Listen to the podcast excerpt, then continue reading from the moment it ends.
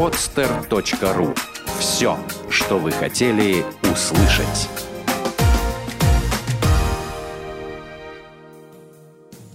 Привет! Это программа «Личная эффективность». С вами я, Вадим Шлахтер. Будем расти и развиваться вместе. Здравствуйте, дорогие друзья. Приветствую вас на программе «Личная эффективность». С вами я, Вадим Шлахтер. И сегодня наш гость Антон Вуйма, генеральный директор пиар-агентства «Духовное наследие». Наверное, один из лучших специалистов по пиару из тех, кого я знаю, а знаю я многих.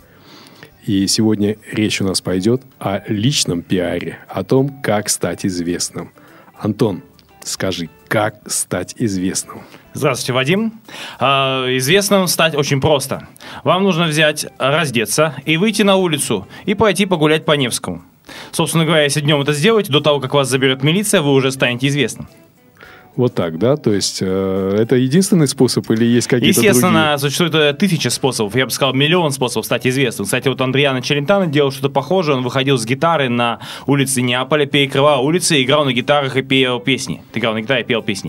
То есть, в принципе, нужно сделать какую-то такую выходку, которая отличается от обыденных вещей, которые люди делают в повседневной жизни. Потому что в повседневной жизни люди превращаются в такие шестеренки в часовом механизме, которые крутятся по четко заданной траектории, выполняют четко заданные функции, ходят в определенной одежде, по определенным дорогам и живут по определенным правилам. Если эти правила начать нарушать, даже не нарушая этику и закон, тем не менее вы сможете стать известным. То есть вот он путь к известности. Сделать то, чего не делают другие. Да. Ну, то есть простейший вариант. Допустим, люди ходят в традиционных костюмах, очень традиционных. Возьмите, оденьте рыцарские доспехи, ходите по улице. Пожалуйста, мгновенно станете известными. Ну подожди, все будут говорить о том, что есть какой-то идиот, который ходит по улицам, но ведь даже твою фамилию и имя могут не вспомнить. Потом появится какой-то телеканал, который захочет взять интервью у этого идиота, который по улице ходит в рыцарских доспехах. Возьмет интервью, и выяснится, что это ученый, который изучает какие-то исторические хроники, и который реконструировал какую-то очень хитрую одежду рыцарскую, какой-то эксперимент научно проводит, и выяснится, что это совсем не идиот, а умный парень. Потом его снимут в Малахове, пусть говорят, потом его еще где-нибудь снимут, потом он станет мелькать постоянно по телевизору, потом его станут там видеть соседи, знакомые, родственники, сослуживцы. Потом он станет авторитетом в области истории, потому что он сам известный историк, который, соответственно, реконструировал костюм средневекового рыцаря и еще в нем ходит в метро. То есть, в принципе, известность поползет дальше автоматически. Супер. Ну что, дорогие друзья, все готовьте старинные доспехи, все готовьтесь к каким-нибудь экстремальным выходкам, если хотите стать известными. Антон, что за фантастическая история с часами? Я вот что-то смутно помню, часы в Неве. Но, в принципе, вот такую историю с часами произвести может абсолютно любой человек. Все, что для этой истории нужно, это иметь интернет. То есть от некой ассоциации водолазов Санкт-Петербурга пришел пресс-релиз во все СМИ города о том, что в Неве утонули часы стоимостью 250 тысяч евро, и водолазам поручили их найти. А они там закопались в ил, и их там сложно очень найти. И их будут искать целую неделю. Тому, кто найдет раньше, приз 10 тысяч евро. Через 8 минут начался мировой шквальный резонанс по поводу этой темы. Ее стали обсуждать все СМИ туда приехали, снимали место затопления часов. На следующий день снимали зевак, которые наблюдали за другими экстремалами, которые ныряли и искали часы. А потом уже в четверг снимали, собственно говоря, кто как часы доставали. Причем новость была в топе Яндекса в течение 3 дней. И это было в день, когда Россия выиграла право проведения Олимпиады 2014 года. И в этот день мы сумели вначале быть на 2-м месте после Олимпиады в топе Яндекса, а потом быть на 1-м месте. То есть мы к вечеру даже Олимпиаду обогнали. По-моему, вот эта выходка как раз и сделала тебя самым известным, во всяком случае, в чиновничьих кругах. Но, скажем так, я сразу не был подписан под этой выходкой. Если бы я был сразу подписан, то меня бы очень широко знали среди широкой общественности, мне звонили бы все городские сумасшедшие, которые в Питере водятся. Но я только потом подписался под этой акцией, так аккуратно, не очень заметно подписался под этой акцией. То есть я такой человек скромный, я подчас не подписываюсь под этой акцией. С одной стороны, скромно, а с другой стороны, это не нужно делать. То есть если я начну подписываться под такими акциями постоянно, то я действительно стану очень известным, но при этом мой телефон будет обрываться от звонков всех сумасшедших, которым я изменил жизнь, причем часто в худшую сторону, а виноват во всех их несчастьях. То есть у меня у подъезда будут стоять различные товарищи с бейсбольными битами и так далее. То есть все сумасшедшие пойдут ко мне. А так еще пока не стоят? Сейчас нет. Нет? Ну, дай бог, чтобы никогда не было. Скажи, пожалуйста, Антон, вот как человеку стать известным, может быть, без каких-то экстремальных вещей? Есть какой-то общий алгоритм? Может быть, через социальные сети? Сейчас все-таки 21 век. Может быть, через какие-то другие способы. Вообще принципов 3. Значит, это известность не только для человека, для чего угодно. Один принцип — это сделать что-то актуальное, то есть что-то касающееся абсолютно всех людей. Ну, допустим, человек научился есть бумагу. Ест бумагу, получает полноценные питательные вещества там. Или, допустим, человек научился не дышать, предположим. Всех касается, это очень актуальная вещь. Или, допустим, человек научился... ну, то есть уходить от армии так, что он не скрывается, сидит дома, к нему приходит, а он как бы говорит старушечным голосом и уходит от армии. То есть человек делает что-то актуальное для большого количества людей. То есть что-то касающееся большого количества людей. Он нашел какой-то рецепт, который до него никто не находил. Первый рецепт максимально актуальный для большого количества людей. Что-то сделать полезное, что касается большого количества людей, что касается их интересов.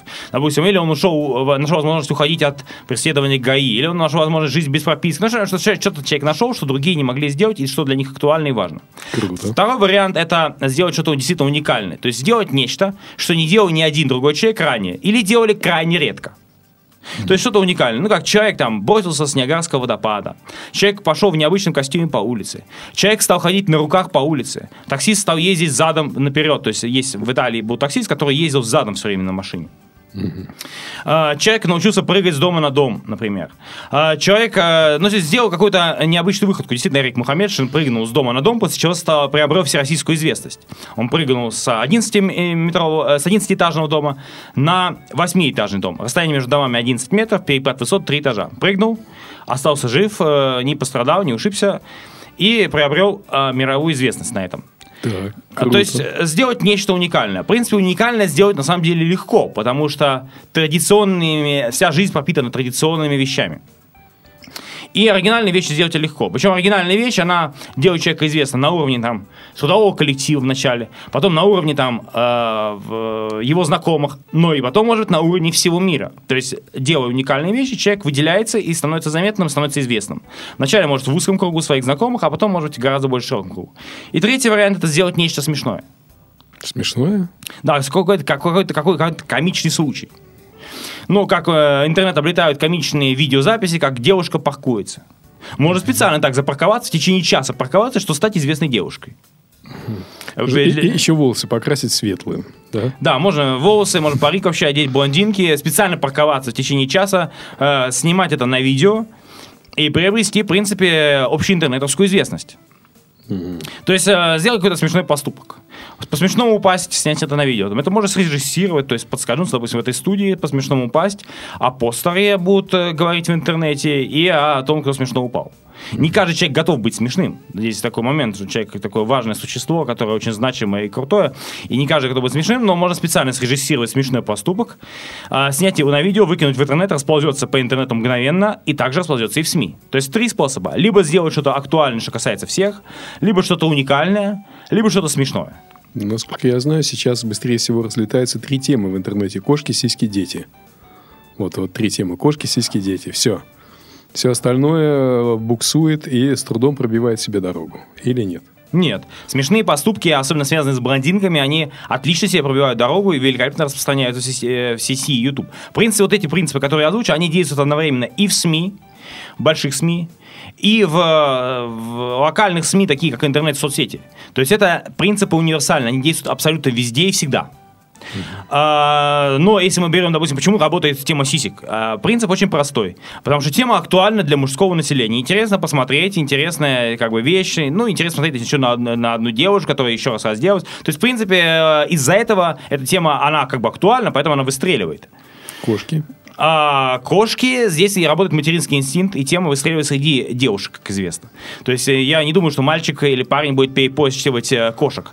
Девушки перепостивают кошек, работает материнский инстинкт, кошка похожа на ребенка, ее перепостивают. Ну, дети, понятное дело, тоже материнский инстинкт.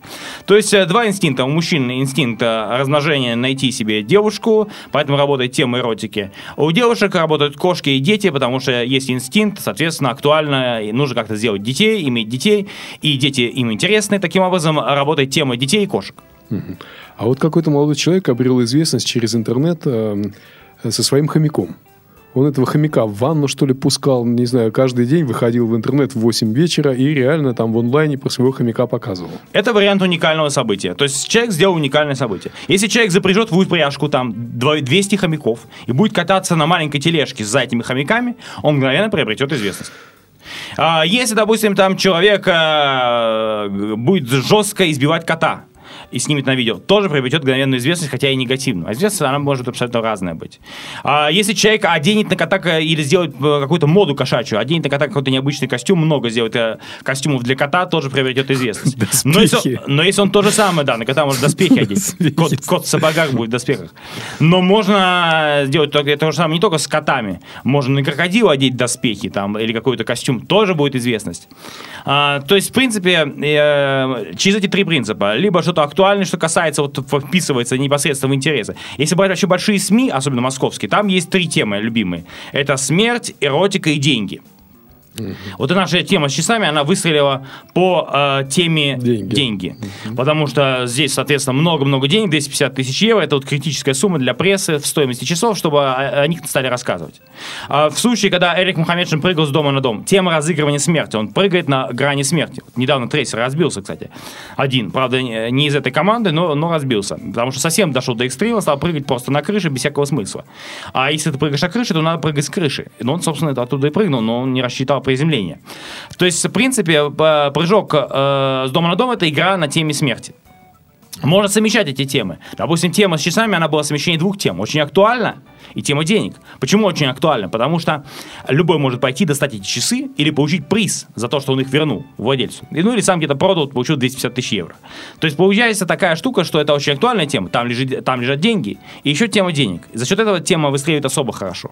Если бы там еще была эротика, то есть там с часами утонула девушка, но потом ее спасли, а часы не спасли, то тогда было бы вообще суперхит мировой.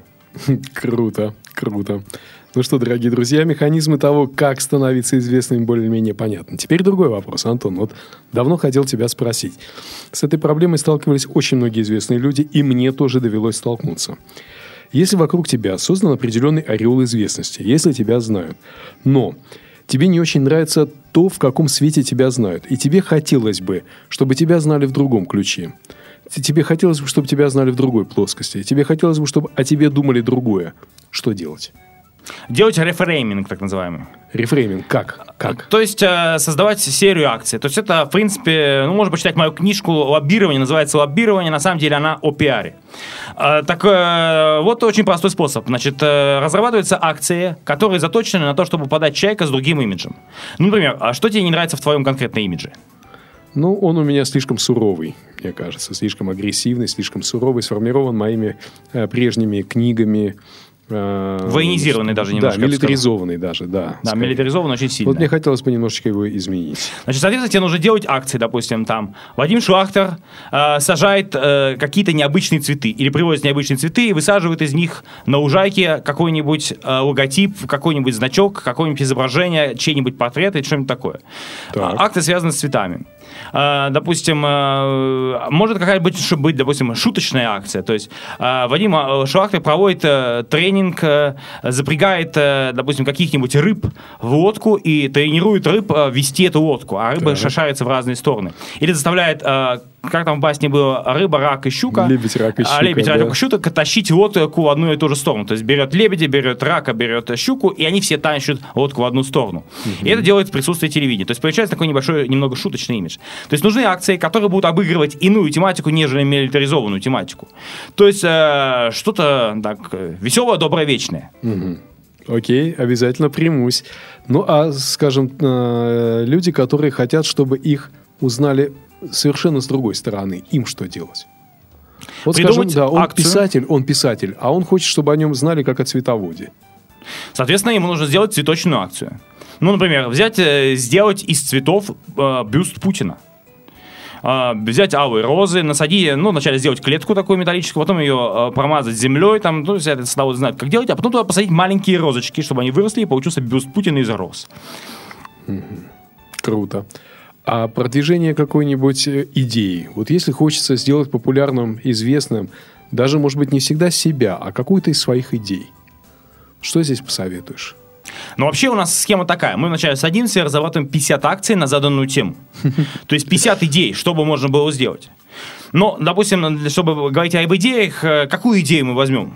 Ну, допустим, возьмем идею о том, что гомосексуализм – это зло.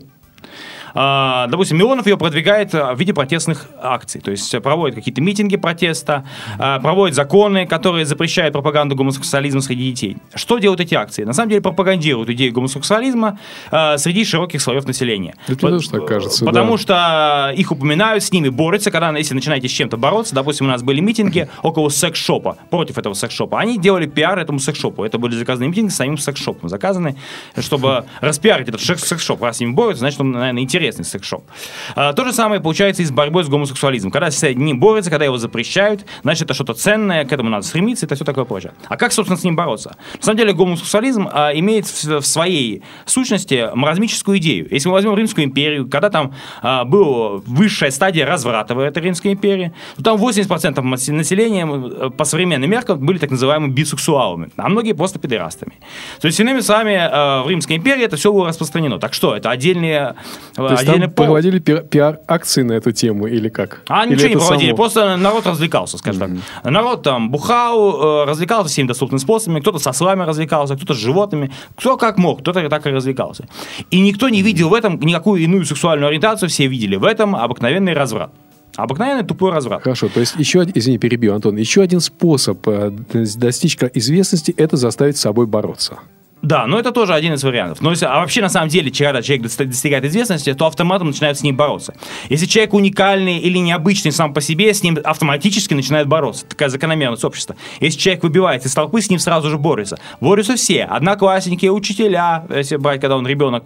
Дальше на работе с ним борются. А с оригинальным человеком будут бороться всегда. Только потому, что он как бы изменит известность за счет своей оригинальности. Понятно. Так вот, если мы возьмем тему пидорасов, с ним бороться чрезвычайно просто. Нужно взять фонарный столб в центре Парижа. Затем... некий молодой человек приходит к этому столбу и говорит: я хочу жениться на этом столбе. Я в него влюбился. И мы с этим столбом хотим усыновить ребенка. Он ставит палатку вокруг столба, окружает и говорит, что это наш дом, у нас брак со столбом, столб не передвижной, но я в него влюбился, столб в меня влюбился. У нас тут роман, и мы вот этот столб окружаем палаткой, мы здесь живем. И требует ввести закон, разрешающий ему и столбу фонарному напротив здания какого-нибудь правительственного французского разрешить усыновить ребенка. А чего? У них же любовь со столбом. Получается, что в этом случае идея педерастов доведена до своей, скажем так, маразмической составляющей. То есть она доведена до полного краха вследствие маразма. То есть когда человеческое увлечение, допустим, яхтами превращается в брак, давайте заключим брак с яхтой. Я люблю яхтингом заниматься.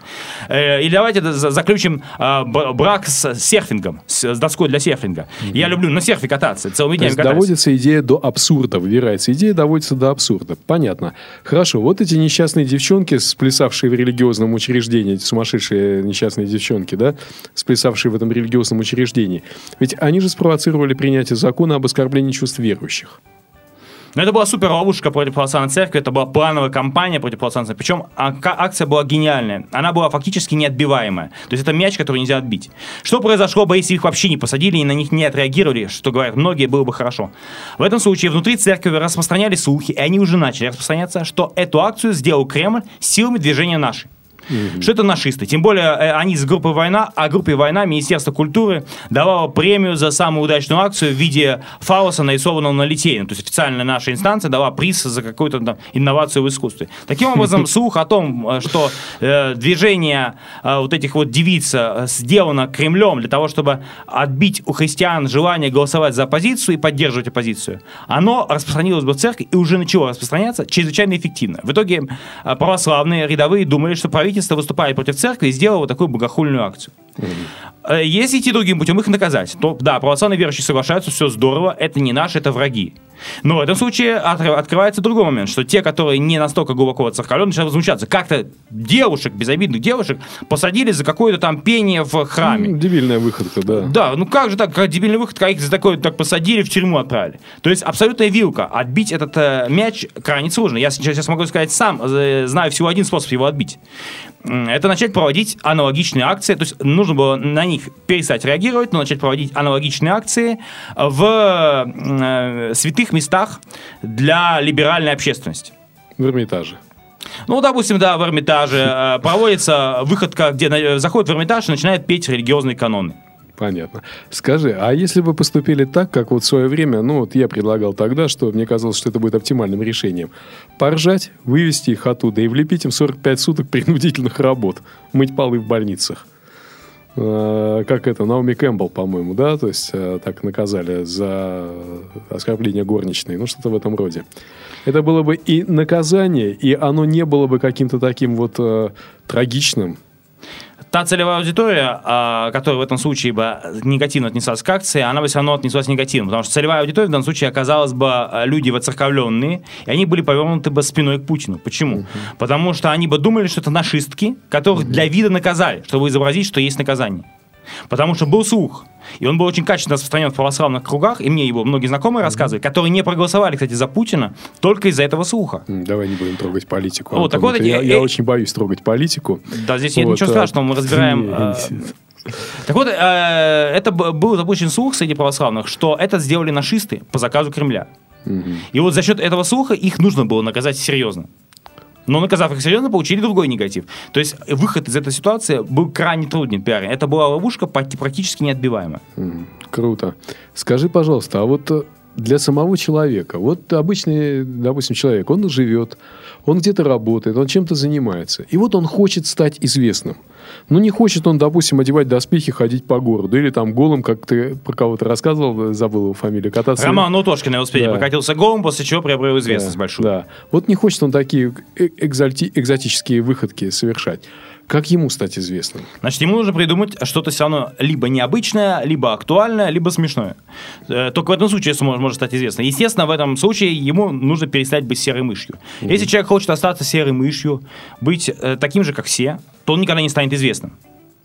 Отлично. А вот давай разберем один пример очень интересный. Вот эта девочка Света из Иваново, которая мы стали более лучше одеваться и там чего-то еще вот как-то где-то. Вот, спасибо, значит, партии за то, что у нас вокруг много трудовых мигрантов, ну и так далее. Что-то такое она несла. В смысле, я хотел сказать, рассказывала интересные разные вещи. Опять политику пошли. Да, ну чуть-чуть, даже не политика. Вот как она обрела известность? На чем? За счет смешного ролика. Был снят ролик с ее участием. Облетел весь интернет, набрал там миллионы просмотров. Все над ней ржали, все смеялись, какая дура. Вот. Ну и в итоге она стала известной. Я написал, что тогда, еще помню, как только этот ролик появился, я написал, какая прелесть. Девушка с таким, значит, полетом фантазии, это же просто мечта для большинства мужчин. Но она не мечта по своим формам. Ну, это спорный вопрос, это на любителя, я думаю. Все женщины прекрасны. Женщина может быть шикарной, красивой, и худенькой, и полненькой, и маленькой, и высокой. По-любому. Главное, что ее внутреннее состояние. А вот за счет чего? За счет того, что этот ролик был смешной, она обрела. Да, за счет смешного ролика. Можно сделать любую глупость, специально ее срежиссировав, снять ее на видео. То есть можно просто, вот мы здесь, допустим, сидим, мы можем поставить видеокамеру, снять какую-нибудь полную тупость. Или, допустим, мы можем здесь подраться, там мы можем сломать микрофон, разбить стекло. То есть сделать нечто, по мнению публики, смешное. После чего этот ролик облетит весь интернет, и постер станет гораздо более известным. Подставить шахматную доску и сыграть Чапаева. Да, можно так. Вот можно собираться с умным видом, поставить, да, шахматную доску, как будто сыграть Чапаева. Да, потом сыграть Чапаева. Да. Так, отлично. Скажи, вот есть какой-то кореец, вот этот, который придумал танец. Вот сумасшедший кореец, который придумал танец. Его сейчас весь мир танцует и сходит с ума. Знаешь, да, о чем я говорю? Да. И вот такой же есть американец, еще там Чикаго какой-то. Да, вот как ты это прокомментируешь? За счет чего они обрели такую известность? Что это за такой сумасшедший танец? За счет того, что как этот танец используется. Они предложили новую модель поведения, которая людям понравилась. Потому что людям иногда хочется подурачиться. Они предложили способ, как подурачиться. То есть это такой своеобразный всемирный флешмоб. Ну, как, допустим, когда человек предлагает, давайте подпускаем красивые китайские шарики. Многие собираются красиво подпускать. Давайте пополиваем друг друга краской. Также человек предложил, давайте подурачимся. Вот у меня есть мелодия, чтобы дурачиться. И вот у меня есть метод, чтобы дурачиться. Метод такой, что мы вначале танцуем серьезный танец, как вот мы есть в своих масках там. А потом раз включаем другую припев этой песни и начинаем дурачиться уже как хотим. Это народ завело, народу понравилось. Но, естественно, тема вначале раскручивалась. То есть вначале было явно срежиссировано порядка 100 роликов, где народ уже дурачится. Mm-hmm. Дальше накрутка на Ютубе была бешеная, потому что там вначале там это не люди были, вначале это было где-то 1 миллион накрученных пользователей, за счет чего ролик вылез наверх. То есть если мы, допустим, бы сделали то же самое один в один, и просто положи один в YouTube, то это было бы 100-200 просмотров, никто бы не увлекся, никакой моды не было. Моду начали специально распространять, то есть к этой акции добавили много-много пиар-акций. И, скажем так, без этих пиар-акций эта бы тема не стала бы известна. А пиар-акций было около 100. Одна из пиар-акций, допустим, это сделали в самолете, потом был протест авиадиспетчеров против того, чтобы это делать в самолете, было следствие, разбирательство и так далее. Пожалуйста, там сделали на лайнере. То есть было много акций, когда это делали в тех местах, где это нельзя было делать. За счет этого был скандал, и за счет этого эта тема раскручивалась. Без этих скандалов, без этой пачки пиар-акций вокруг этой песни, она бы никогда не приобрела такой известности. 100-200 тысяч просмотров максимум. Я помню твою замечательную фразу, Антон. Ты сказал, в 2017 году нужно было брать зимний. Сейчас достаточно снять смешной ролик о том, что взят зимний, 1 миллион просмотров на Ютубе и тот же самый результат. Ну, в принципе, да. Так вот, недавно была тема с Якуниным. Кто-то разослал пресс-релиз о том, что Якунин отправлен в отставку. И некоторое время все думали, что Якунин в отставке. Так. И до сих пор сомневаются. Uh-huh. То есть, иными словами, простой пресс-релиз. То есть, то, что рассказали в СМИ, то, что написали в интернете, то есть, можно снять, допустим, клип, где, ну, опять можно политику, конечно, полить, давайте не поедем. Нужно, допустим, снять клип, что Пугачева на самом деле уже не Пугачева, что реально Пугачева уехала куда-нибудь и живет там, сделала пластическую операцию. Она выпустила двойника, ее загримировали, там она поет, отдувается за Пугачева, а деньги ей при качестве процента присылают туда. А под фанеры поет подчас по-пугачевски. Она там где-то балдеет, в Майами там живет постоянно, а здесь двойник отрабатывает. Можно такой снять клип, какие-то кадры видео с скрытой камерой, что-то еще, и народ же так будет и думать. То есть еще очень важный момент — мифологизация и легендизация, да, вот всего. Да, но когда человек начинает приписывать то, чего он не делал, то в этом случае, естественно, он становится, обрастает легендами. То есть, допустим, я часто обрастаю легендами, причем иногда силами чиновников, когда, допустим, что-то происходит в городе, говорят, это, наверное, Вуйма. И мне приписывали очень много. Допустим, Ленина я не взрывал на Финляндском, но мне приписывали, что, наверное, это он взорвал Ленина на Финляндском. А дальше мы не распространяли меркаптан в Максидоме, но мне приписывали, что, наверное, это он распространял меркаптан в Максидоме. Потому что у меня в книжке был похожий пример описан. Меня даже в прокуратуру по этому поводу вызывали, прокурор читал мою книжку, где написан этот пример, просто весь сценарий Максидома там описан в виде отдельной акции. То есть много приписывают того, что я не делал. Или, допустим, соляной бум в Центральной России, когда все бросились покупать соль, тоже я не делал. Но даже в Википедии мне это приписывает. Круто. Просто я запустил такой слух, что я многое, что я делаю, оно не публикуется, я не подписываюсь под это, и только потом я когда-то признаюсь. И с акциями, с часами, там, с делом Дарвина и с другими, я только потом как бы признавался, что это вот я. А до этого никто не говорил, никто не знал, что. Поэтому никто, допустим, не знает до сих пор, а клон на автомойке, это вот я потопил или не я потопил. То есть я потерял или не я. То есть я-то уже говорю, что это я, конечно. Но, в принципе, вот такой пиар, он способствует тому, что начинает распространяться легенда. Все, что входит в определенный контекст, да, оно приписывается уже тебе. Все, что соответствует каким-то твоим вот критериям, да? Да, каким-то критериям акций. И почему у меня, соответственно, появилась целая школа, то есть много людей, которые действуют по моей манере. Вот после этой передачи, может, кто-то появится, что раз, и мы увидим там людей в рыцарских костюмах, людей, которые там вывешиваются из окна офиса на подтяжках и там свешиваются и читают книжку. Потом мы увидим людей, которые там рыбу, рак и щуку запрягают в лодку и плывут. Потом еще кого-то увидим. То есть, иными словами, появляется такой вот тип пиара, который для меня почему-то был не характерен. Хотя это в мире, на самом деле, характерное течение. Я просто, может, его распространил в России, популяризировал в России. Потому что в России нужно было к этому методу добавить несколько нюансов, которые книжки, западные учебники не добавляют. Я добавил эти нюансы, и в России это стало работать. Скажи, а вот как ты оценишь феномен Навального? В смысле, я хотел сказать Навального. Значит, вот если выбрать какую-то известную всем важную персону и избрать ее мишенью для метания в эту персону дерьма. И через какое-то время, если эта персона тебе сразу не даст по шапке, да, то через какое-то время это уже станет делать бессмысленно. Например, вся правда о кровавом режиме. И какие-то, никакой правды, какие-то общие разглагольствования одного демагога. И вот брать и какую-то персону и постоянно о ней высказываться. Единственный способ отбить черный пиар, вот, допустим, как в случае с Pussy Riot и другие, это делать черный пиар самим против самих себя. Угу. То есть, допустим, кто-то здесь делает черный пиар, что Шлахтер, допустим, какой-то не тот психолог, какой-нибудь там сектант, какой-нибудь страшный и так далее. Ты начинаешь про себя придумывать байки, что где-то снимаешь там видео, что Шлахтер с Бен Ладеном, что Шлахтер — это представитель Аль-Каиды в Петербурге. Потом ты снимаешь, допустим, видео, что Шлахтер с американским президентом, и говоришь, что Шлахтер — это злобный масон, представитель крупной масонской ложи. Потом, допустим, делаешь еще, то есть доводишь эту идею до полного маразма путем создавания компромата на самих себя. То же самое и с церковью. Когда начался Pussy Riot, когда начались часы патриарха, нужно было дальше раздуть эту тему церкви. Допустим, посчитать, сколько бриллиантов на всяких украшениях в церкви. Потом дальше сказать, что на самом деле вот на особо важных службах добавляют кровь детей в... это не вино, а это кровь детей. Угу. Потом еще, короче, начать распространять такие слухи, чтобы уже любой чайник через какое-то время сказал: ну это же полный маразм, но этого не может быть. И когда он это скажет, когда его уже заест это компромат по поводу РПЦ, то в этом случае любой компромат против РПЦ будет уже недействен. Особенно если наш компромат будет более яркий и красивый. Я предлагал, кстати, это РПЦ, эту акцию, но они испугались слишком эпатажный метод отбивки. Но это единственный метод отбивки. И мы можем увидеть примеры из политики, когда его использовали с Биллом Клинтоном, когда был скандал с Моникой Левински. Что началось? Что Билл Клинтон вначале ногу сломал, потом войну начал в Югославии. То есть закрыт был резонанс за счет других каких-то событий. Поэтому, в принципе, распространяя негатив, допустим, какой-то против Путина слишком активно, можно сделать так, что этот негатив приестся. Но черный пиар Путину делается не по этой системе, не по системе даже негатива. Ой, давай, Владимир Владимирович, ладно, не будем трогать. Антон, это слишком, скажем так, для меня знаковая фигура. Вот. Смотри, действительно очень интересно. Действительно можно сделать известным любого человека, любую идею.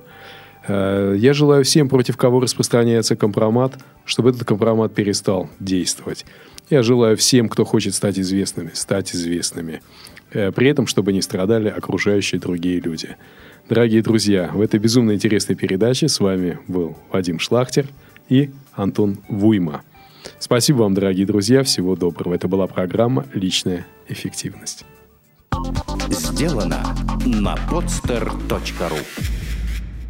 Скачать другие выпуски подкаста вы можете на podster.ru.